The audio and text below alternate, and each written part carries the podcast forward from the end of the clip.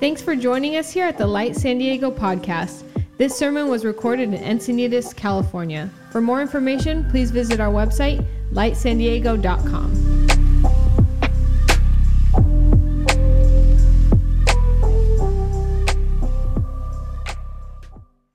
Hey, Light Church, my name is Chris Hilkin, and we are going to continue in our study in the book of Mark. If you have your Bibles, go ahead and open those to Mark. It's the second gospel, the good news, the story of Jesus as told by a man named Mark. If you haven't watched last week's message yet from Benji, go back and watch that. He did an amazing job of introducing the idea of Mark and the context in which the whole gospel finds itself he kind of walked away with these three main points that Jesus is the subversive victor who wins in a way we didn't think he was going to. He's also the comforting shepherd, and he's resurrection life. And so, inside of that context, we continue what Benji kind of talked about is um, this discovery, this big question of, of who is Jesus. And it's, it's the most important thing that any human can ever do in life is to make sense of this particular character, this Jesus character. Because if what he says is false and what he says isn't real, then you're allowed to live your life basically however you want to. In other words, if what Jesus, if the claims that Jesus is make aren't aren't if they're not founded and rooted, then we have no reason to take it seriously. Then this book is just a series of fables and tales that we can throw out. But if this Jesus was God Himself, then when we open the text, we're listening to the voice of God speaking to us, and it makes all the difference. And so, Mark, in a lot of ways, he kind of puts Jesus on trial, and he gives us evidences. And and Benji talked about him being kind of the action-packed gospel, using the word immediately over and over again.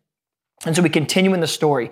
We watch Jesus entering into his ministry. Mark doesn't concern himself with the boring things that some of the other gospels do, right? Uh, Luke chapter 2 talks about the birth of Jesus. Mark doesn't care. Mark is going, he's jumping right in medias res, into the middle of the story. Matthew does a long genealogy because he's writing to the Jews that Jesus is the great fulfillment.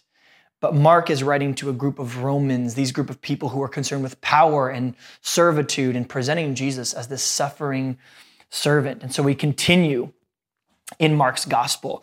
Uh, Jesus was just tempted in the wilderness. Um, at verse 12, we'll start there before we pick up. At once, the Spirit sent Jesus into the wilderness, and he was in the wilderness for 40 days, being tempted by Satan. He was with the wild animals, and angels attended him. And here's where we pick up, okay? Uh, this is perhaps the most pregnant of sections of Mark's gospel. Okay. On the surface, it's not that many words, it's two verses. It's 14 and 15. Um, and continuing on the implications of the next two verses. But but with it, you really could, you could do a 16 week study on just these two things because it's just packed with theological significance and response in our life. So here we jump in. Verse 14 after John was put in prison, this, this, should, this should already cause a timeout for the Christian, okay? For the believer, what we find is this man named John. John is the one we read about previously. He's in the wilderness. He eats wild locusts and honey, like you do. He has camel's hair all over his body. He's kind of this unkempt dude and he's calling that there's this Jesus character coming. People confuse John with Jesus. Jesus and John says, no, no, no, no. There's a, there's a savior coming that I, I can't even untie the guy's shoes. That's how powerful and majestic and holy this God is. And you're going to see him coming. And John sees it, and, and, and John finds himself in the middle of God's will. He's pronouncing the coming king. He's doing what he was called to do. He's accomplishing the task that was set before him. He finds himself smack dab in the middle of God's will. He, it, it doesn't, the, the text doesn't say that he strays to the left or to the right. It doesn't say that he's caught in some um, gre- egregious sin. It's that he is doing exactly what Jesus called him to do. And so we should already stop and go, wait, what? after John was put in prison, right? It doesn't it, it kind of begs the question if John's doing what he's supposed to do, he's accomplishing what he's supposed to accomplish, and he's in the middle of God's will, how can you do all those things and be in prison? And not like modern prison where you've got a TV and three square meals. He's in, he's in Roman jail, put there by a king named Herod, who was awful. The guy ends up uh, marrying his own niece, which is weird and gross. And, and so he he marries his own niece, and then so it's kind of like the the messed up perverted king finds himself in a position of victory, and the man of God, f- fulfilling the will of God inside of the, the tasks of God, is now in prison. Mark's already presenting a subversive savior, isn't he? This is what Benji talked about. This should always kind of confuse our senses and go, what, what version of Jesus did I think I was getting? And so many of us, I think, and again, you might be listening to this as a non believer. Maybe you're brand new to walking with Jesus, or you've been walking with Him for many, many years. And wherever you find yourself, you will in your life pick up your head in moments and just go, wait, what? Excuse me, who are you? And, and the way that we're born, we are born in this, uh, as Martin Luther said, we are curvatus in se. We are turned in on ourselves. We are navel gazers, is the word that he used for us. As human beings, we are innately uh, obsessed with our own selves. And so when we're presented with this idea of God, we kind of go, okay, so how does God fit into my realm? If I've got this orbit around who I am, and now you're going to convince me that there is this divine Savior, there is this God of the universe, then how do I bring him into my orbit? And so we kind of allow him, like a satellite, to revolve around us, and we go, well, this is great. I've got a divine protector. He orbits around, around me. He focuses on what I need. He gives me what I want. He accomplishes what I desire, and he responds to my prayers in a way that I would respond to my own prayers. And the quicker we can, as human beings, break that idea of who God is, the better off we're going to be long term. Eh, said another way, if God continues to orbit your life as some kind of accessory, some kind of spiritual or ethereal accessory to my existence, if He just kind of exists to make sure that I'm healthy, wealthy, wise, and well fed, and that He is like a supernatural genie there to rub the lamp and accomplish what I desire, you will find yourself walking away from Him. And it's not really a question of if, it's a question of when. If the God of the Bible, if the God that you serve, the God that you claim to worship revolves around you to accomplish what you want to accomplish, you will become so disappointed, disenfranchised, disillusioned, and confused by Him that you will come to a point where you will begin to rebel against Him, to probably even hate Him because just like the Jews, they expected a certain type of Messiah, a political king that would come and overthrow Rome. And what did they do when he decided he was going to do things differently? They said, crucify the guy. If you're not going to fix our Rome problem, if we as, as the Jewish community, our biggest problem we think is Rome and you orbit us, then when I point to Rome and say, Hosanna, that's what they proclaimed when he walked into Jerusalem. Hosanna, save us now. They weren't saying, save me from me. They were saying, save me from Rome. And so when Jesus said, I didn't come to overthrow Rome yet, I didn't, I didn't come to free you from the oppression of a physical government of a procurator and of Pontius. I didn't come to free you from that. I came to free you from the penalty of sin on your life. I came to free you from Genesis chapter 3, the fall of mankind and the sin that is innate in our souls. And when the when the religious elite found out that they were getting a different savior than they expected, they said, "Then put him to death." And we do the same thing. And I do the same thing. And so often in my life, I go, Jesus, just accomplish what I need you to accomplish and, and do what I need you to do. And when he doesn't, I am so quick to go, well, then what do I need you for? If you're not going to do what I need, then why would I follow you? Why would I serve you? Why would I worship you? And Jesus, from the very beginning of Mark, wants to shake the idea and ask the question Am I your God now, even if I don't do what you want to do? And he's really asking the question who orbits who? And in his gentleness and in his kindness and his love for us, he pulls himself out of our orbit and he begins the gospel by making us ask, wait a minute, could you perhaps be a different God than I thought you were? Could you perhaps have a different will than I thought you had? Could you, in some cases, be different than I have created you to be? As one famous theologian said, God made us in his image, and we've been returning the favor ever since. God made us like him in his image, and now we construct God to look like us. So the Gospel of Mark, if you skip over that, you, you, you, got to stop and go, what is John the Baptist doing in prison? Is Jesus unaware of it? Nope. We find out later in the gospel he was fully aware of it. Is God sleeping? Is God concerned with something else? Then why is his servant in jail? So we begin by having our conscience uh, kind of teased and tantalized to start and go, so in the middle of God's will, I can also be in the middle of a jail cell? Moving on.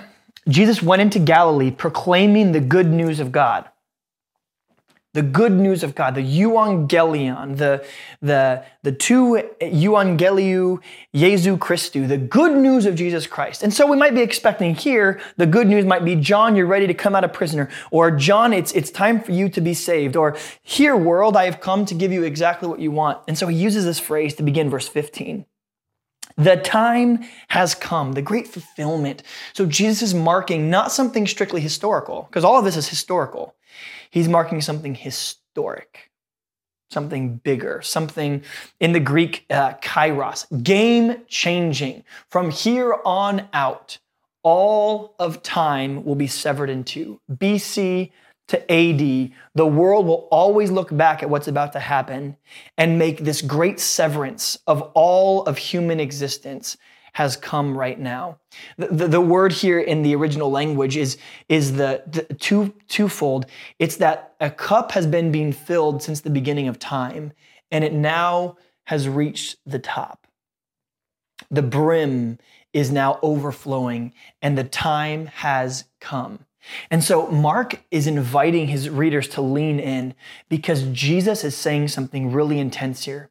He says, You've been waiting for thousands and thousands of years for this particular moment. Could you imagine the bated breath of those around him? He's claiming to be God Himself. Genesis chapter 1, verse 1. In the beginning was the Word, and the Word was, or, sorry, that was John chapter 1. In the beginning, God created the heavens and the earth. Now the earth was formless and void, and, and the Spirit of God was moving over the, the, the surface of the deep, and it was hovering over the waters. And God said, Let there be light. Jesus aligns himself with being that very creator. He says, Before Abraham was, I am. He claims to have the power to forgive sins, to bring dead things back to life. And now he says, The time has come to fulfill the good news of the kingdom of God don't you think the next thing that he says is going to be pretty important? He's saying this is the beginning of a new era in human history. We better pay attention to what he says next because it would seem like he's setting up perhaps the most important idea of his whole existence, of his whole reason for becoming man. The time has come. Lean in. He says, The kingdom of God is at hand. The kingdom of God has come near.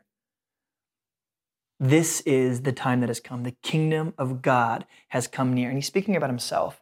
Jesus, in usher, in saying the kingdom of God is here, he's really saying, I am here. I am the kingdom of God. I am the new way of living. I am the citizenship now of people who follow me are found in those who respond to my voice and listen to my commands and, and, and love me as I love them. The kingdom of God is at hand. And that means twofold. The first one, when we talk about something being at hand, it can represent a time at hand, right? Um, the, the time to go to the wedding is at hand, right? It means it has come. It is now chronologically time. But Jesus is also saying something else. He's talking about proximity. The kingdom of God is now touchable, reachable, tangible, feelable, holdable, graspable. And to a Jewish community that always considered God to be far off, to be, to be spirit, to be there, Jesus said, You can now touch me, you can reach me, and I'm in your presence. The kingdom of God is at hand. And here's the point here is his big call. And this, the next word that we're going to read is the first thing that John the Baptist says. It's the first word that Peter says in his public ministry, and it's going to be the first word that Jesus says in his ministry. And that's kind of where we're going to make our home. Is this next word? Repent. This is Jesus' big call. The new era of human history has come. Everyone lean in. I got something to tell you. This is important because the kingdom of God is both here and at hand. It is near you. It is time. Lean in. Here comes the big crescendo moment. Everything, the cymbal swells. Shh, drum roll, please. Repent and believe the good news. If you if you love to talk about the love of God, if you love to talk about the mercy of God, if you love to talk about the justice of God, if you love to talk about the will of God, if you love to talk about the plan of God, love, any character of God that you like to talk about, any characteristic of Jesus is completely foiled if you don't understand what he means when he says the word repent. If we don't accurately understand what he's calling us to in his very first call, then we're going to miss everything else about who he is. We're going to miss every, and it's all going to fall through the cracks. We're going to miss the main point of who he is.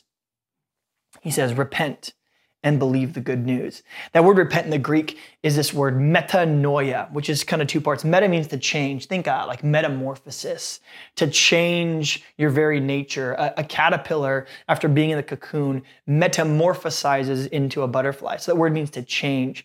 And noia or noye is the idea of changing your mind.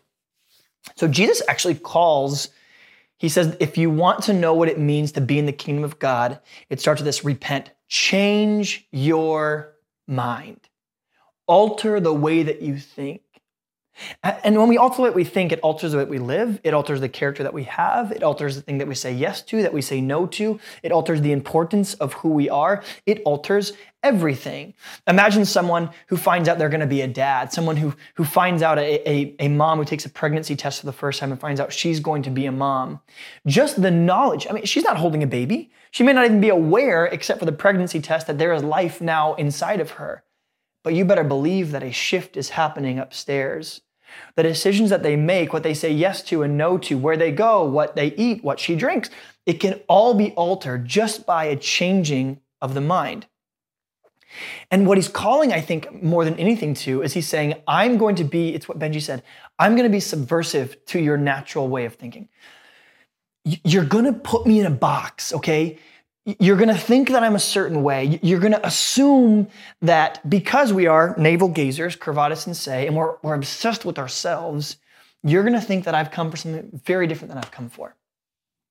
And if you don't switch your mind and change your way of thinking and think that you're not the king, but that I'm the king, if you refuse to metanoia, if you refuse to change your mind, you will categorically not be able to follow me. You won't. Because it, it could be said like this the throne of our lives is big enough for one person, and Jesus is not willing to share. Jesus seems very willing in scripture to let you be your own king. Now, in love and, and petition and pleading and gentleness and kindness and loving kindness, Jesus calls us and he says, Let me be the king of your life because you're a bad king and I'm a good one. But make no mistake, Jesus is not here to share the throne of our life. He's not here to, to have one cheek on and one cheek off, for us to share and for me to make calls and for him to make calls. It is, it is a call for kingship, it's a call for total submission. It's Jesus, you are God and I am not. Repent, have a change of mind, completely undo.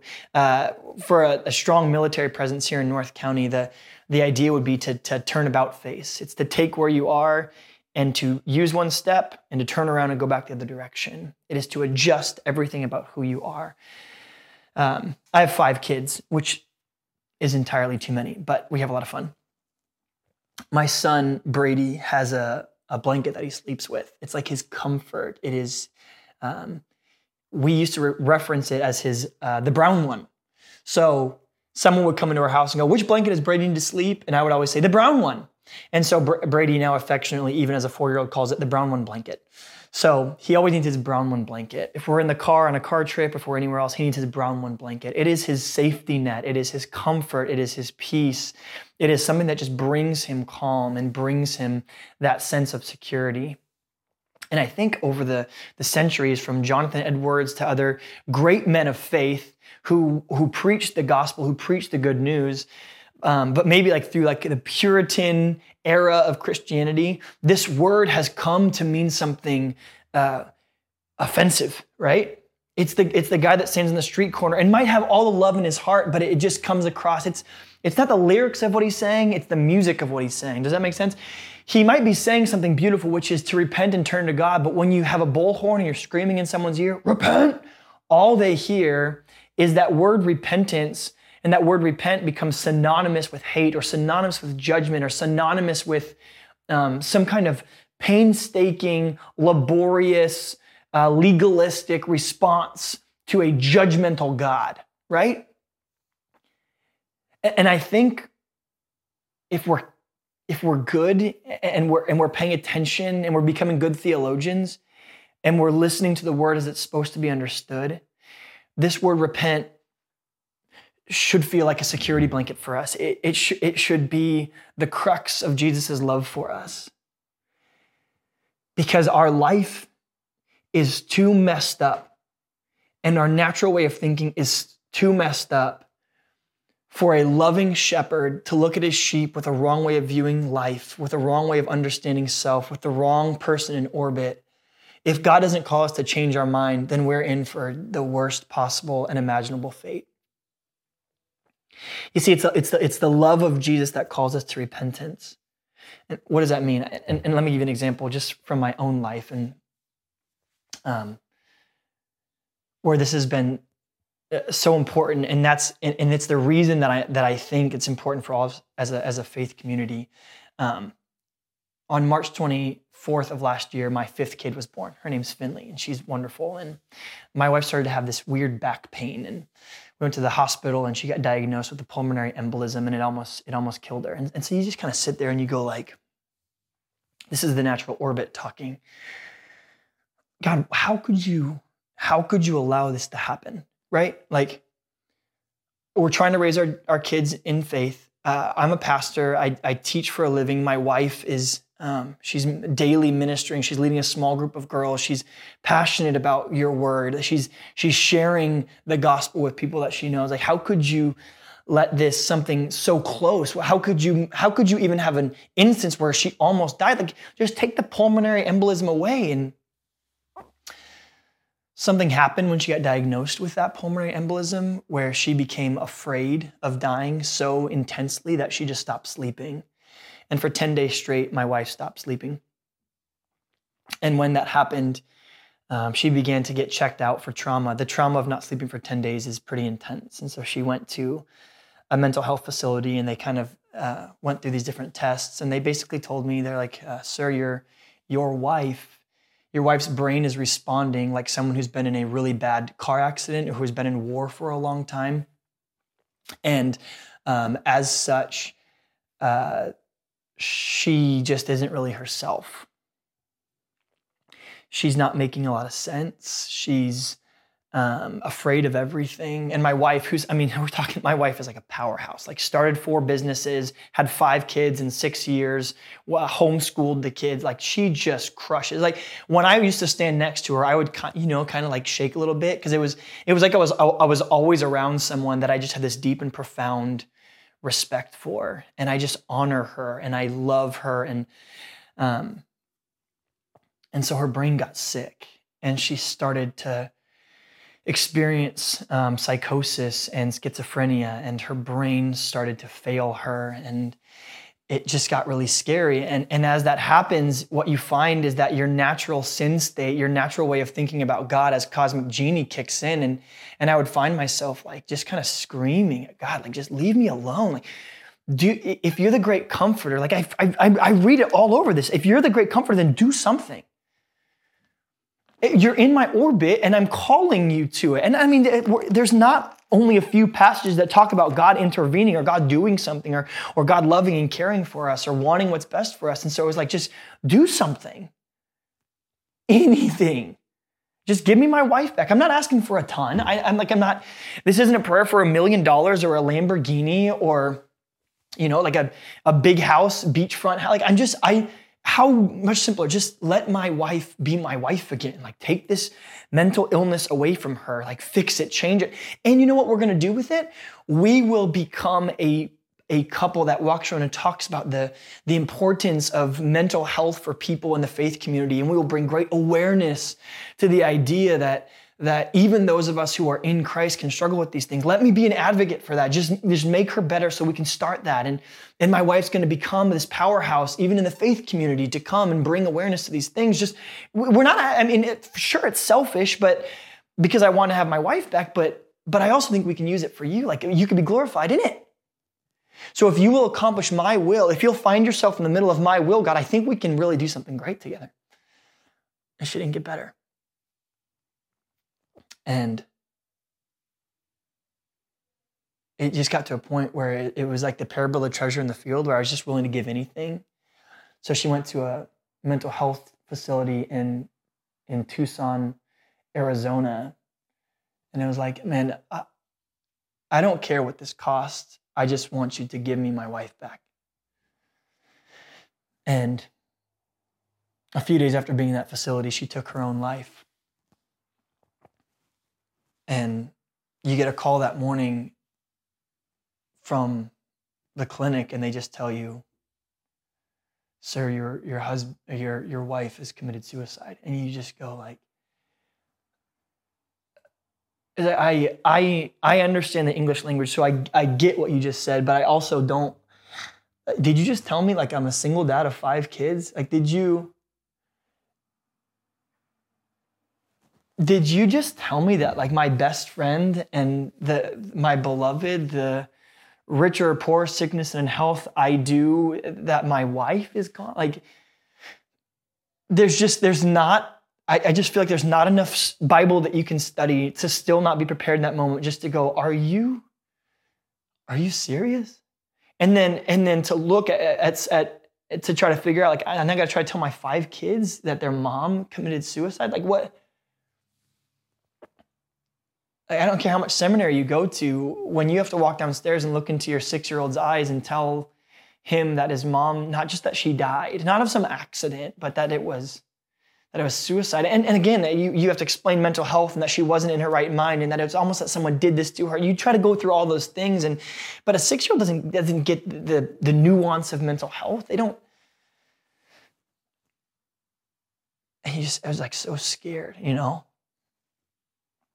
like what are we going to do? And it, and it kind of felt like this. It's like you're you're you've got this jesus and he walks alongside you and then you've got this idea of here he is being put here's john is being put in prison and here's this idea of of jesus walking through the time has now come and i've come to bring uh, what does isaiah 61 say? A freedom for the oppressed and and and help for the brokenhearted and and and, a, and, a, and a, i'm going to be a father for the orphan. And then you sit in this middle of this and go then do then then what it, then, then help me make sense of this like this is why if the kingdom of God is not just time-wise here, but you're you're at hand and, and I and I'm praying and I'm fasting, and I'm calling for you to intervene, and you don't do it. Now I've got this situation in my hand where I lost my wife. Like, what in the how am I supposed to make sense of this? And and, and that's why I think for so many of us, there's this, there's this calling of Jesus to say, if you don't metanoia, if you don't switch who is God and who is not, then when you go through the junk of life, when you go through the dumpster fire of the life that you're going to live in your sin and in the sin of this world and the brokenness of the human condition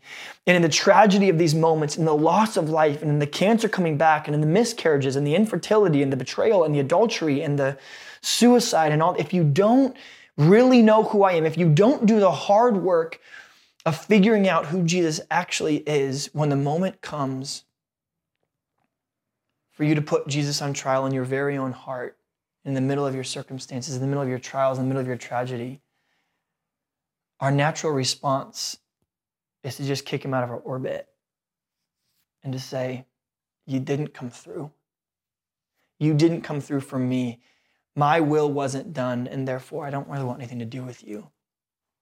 And I remember just like sitting on the floor of my of my son's room. That's where I took the phone call, just like in a in a puddle of myself, just thinking, what do I do now?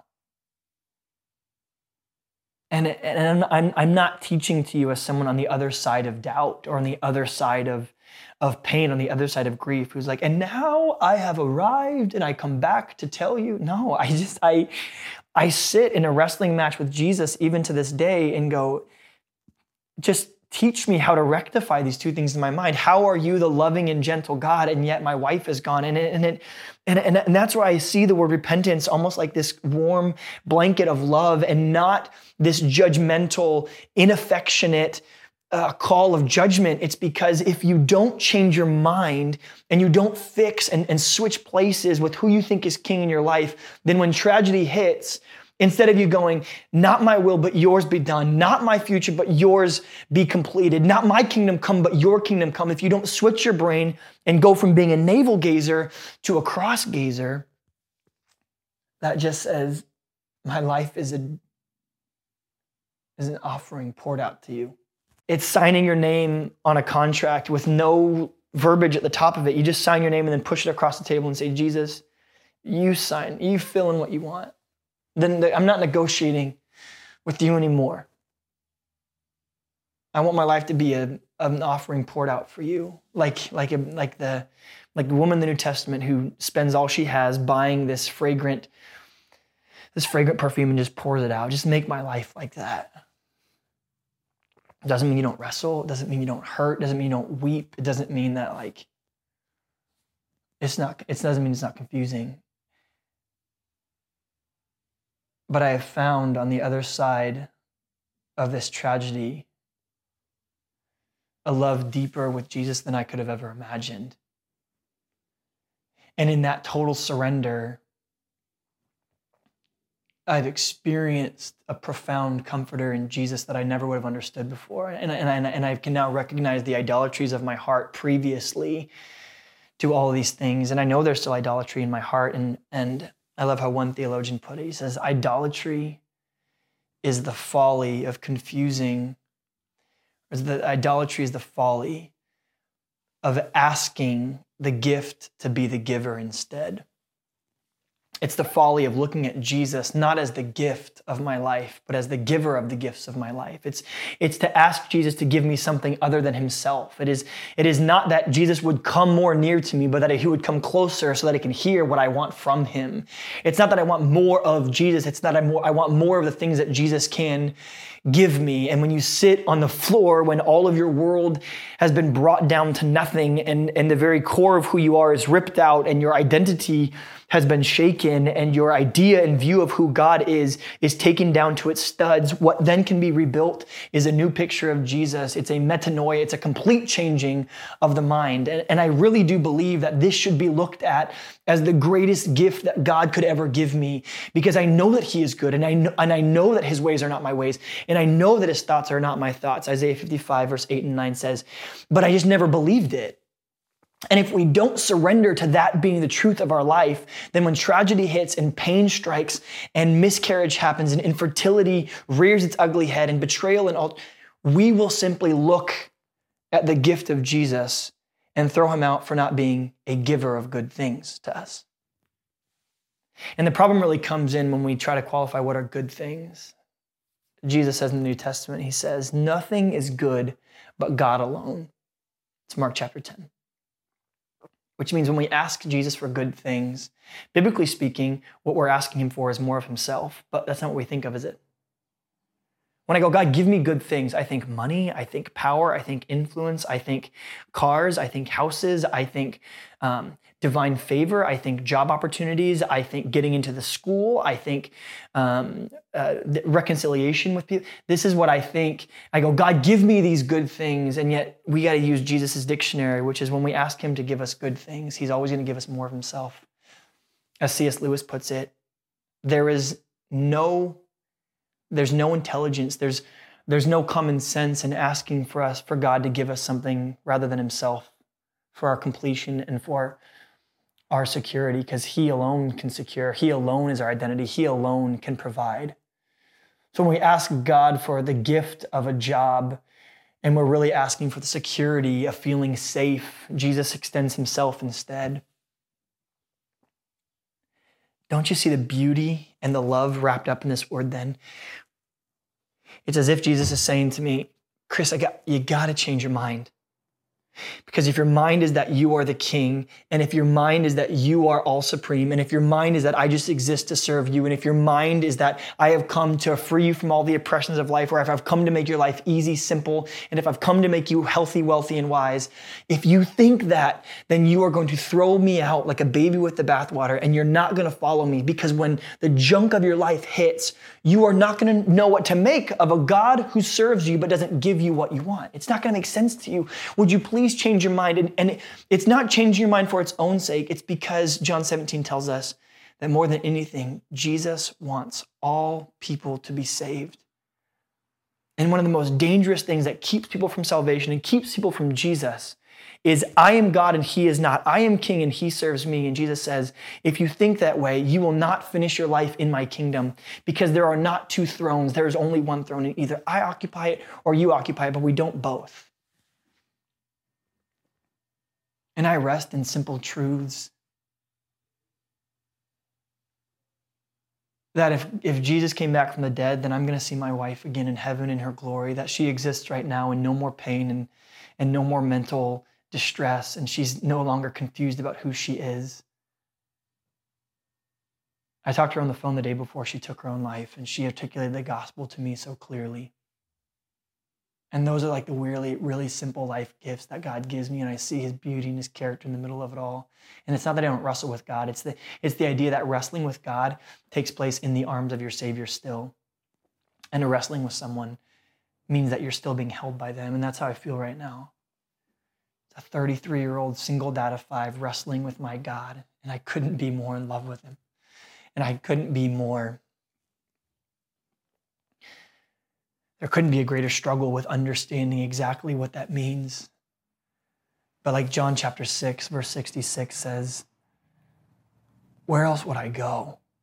At, at this point, he has been faithful to be there for me. And for sure, my ways are not his ways, but how many of us actually believe that? when the junk of our life happens. And that's the beautiful moment where the theology that you might believe becomes a conviction that you have to live out. And only by the grace of God. This is not some heroic tale of my faithfulness. It is a, it is a, it is a man's small, insignificant dumpster fire faith in a great God.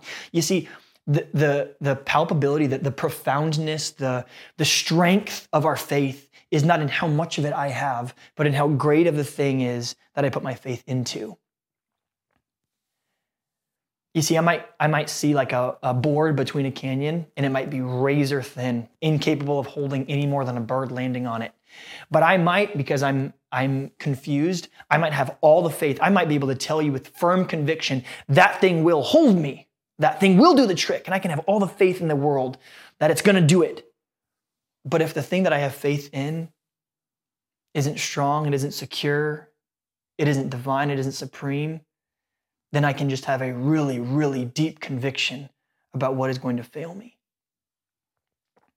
Conversely, if I have a perfectly sound bridge built across the canyon that has proven itself time and time again in its faithfulness through thousands of pages of this love story built for us, I can close my eyes and I can be knees shaking the whole way across that bridge, confused about whether or not this thing is going to hold me. But every step that I take in faith, you might go, well, that guy is a lot less faith filled than that guy is who really thinks that small stick is going to hold him. But it doesn't matter because it's not about the faith of the man.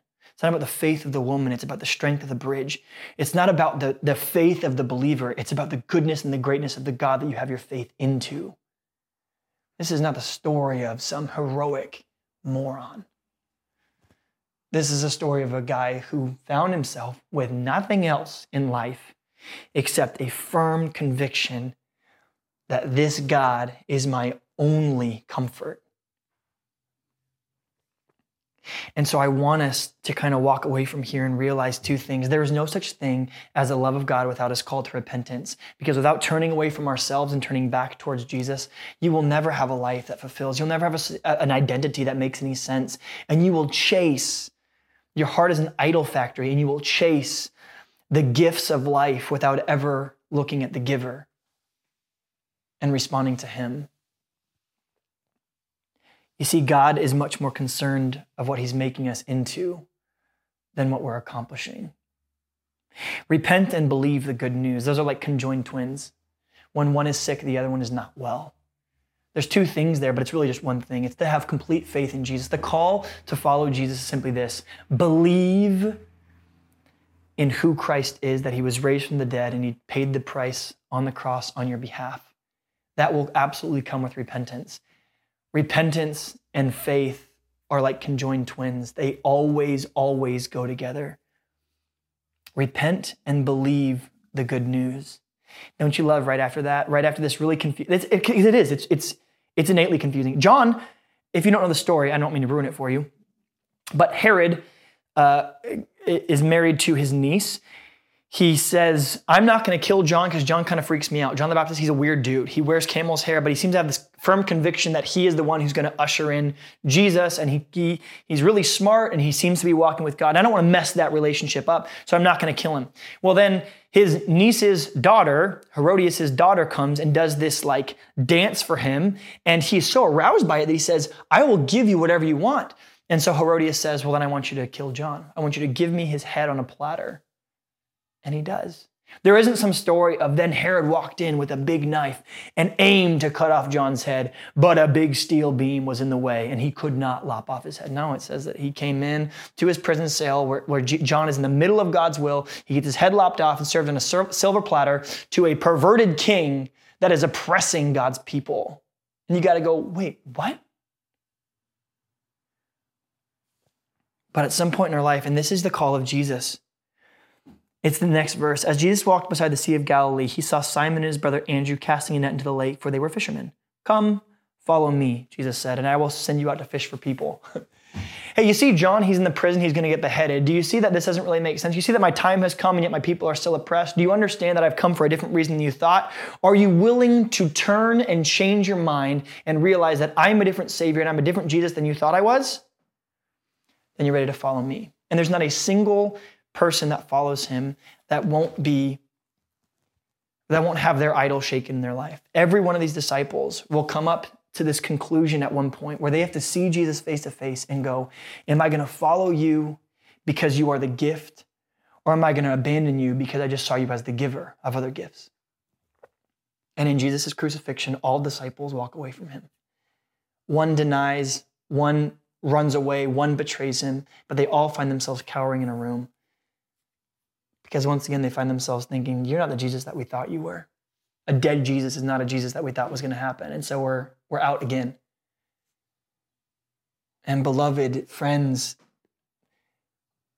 when that happens in your life, the question is going to be simple What do you do with, with this Jesus?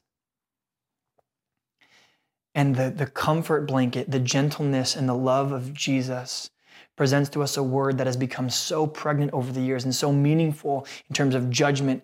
But what he really says, almost like a father talking to his kid, I need you to first change your mind about who I am, and that will automatically change your mind about who you are. And if you'll do those two things, you will become bulletproof to the pain of this world. Not that it won't hurt you, but that it won't take you away from me. It won't, it won't change the way that you respond to me in those moments. You won't throw me out because you will realize I have not come to serve you as a king. I have come as a king to surrender my life, that you would know me, love me, and serve me. And so, would all of us in the middle of whatever you're going through, and you guys, I don't know, there's like, this world is so messed up. And, and, and I'm sure so many of you had things taken away, or you're struggling with mental health or suicidal thoughts, or you've got people in your family who've committed suicide, or you've, you're just like in the middle of it. Like, I, when you look at the picture of Jesus in the New Testament, he like cries all the time. He's weeping all the time because he sees your pain and he sees my pain and he does these things. But we've got a God who loves us enough to say, Would you please change your mind? Would you repent and believe the good news? That this life is a lot, it's very painful, but that I am the resurrection and the life. I have promised a new beginning, a new creation, a new world where there is no pain, there is no sadness. There, I will wipe every tear away from your eyes. And when Jesus came back from the dead, he proved he's got the power to make dead things live again, and that's going to be you and me. But if we want to, as Paul says, finish the race in Christ, we have to first begin by changing our mind. And that is if you're a, if you don't follow Jesus, and you're confused about who he is, he's calling you first and foremost to repentance, to turn away from your old way. And that's repentance is twofold to turn from something and then turn to something. In the same way, if I said, I'm going to New York today, I would have to first leave San Diego and then go to New York. To repent is to turn from what you used to be and believe the good news. And that's going in a new direction, to turn about face, to change our mind, that God might metamorphosize us from the old self into the new self. This isn't a sermon from the mountaintop. This isn't a sermon of someone who's got it figured out, who's not struggling or wrestling. This is someone in the middle of their fight saying, I have found a Jesus that I've never been more in love with and who's never felt so real to me. And we're going to wrestle through this thing together. But I do know one thing little of life makes sense with Jesus, but far less makes sense without him. And I can't wait for the day that I get to be in heaven and see my beloved in her glory and, and that we can all experience together what it will be like to not be in pain and struggle and, and the fight. And we'll see everything with clarity. As first, as First Corinthians says, we see everything in a mirror now, and, and it's confusing to us. But one day we'll see God face to face, and I think we'll all go the, on that day. Oh, you are so good. Would you pray with me as we close? Jesus, just come into our, our thoughts and our minds and change us from the inside out, fix our way of thinking, and align us to become more like you. Knowing that seeing the world as you do is the only way to become truly bulletproof. Not that we won't experience pain, but that we will crawl closer to you and we will limp closer to you in the middle of it. For you are a God who saves. You are a God who loves us. You are a God like a father who leans in, who cries beside us, who sees our tragedy and weeps alongside of us. But you also always point us to the cross because we are forgiven and to eternity because we are destined to be with you. In your name we pray. Amen. Thanks for joining us here at the Light San Diego podcast. This sermon was recorded in Encinitas, California. For more information, please visit our website, lightsandiego.com.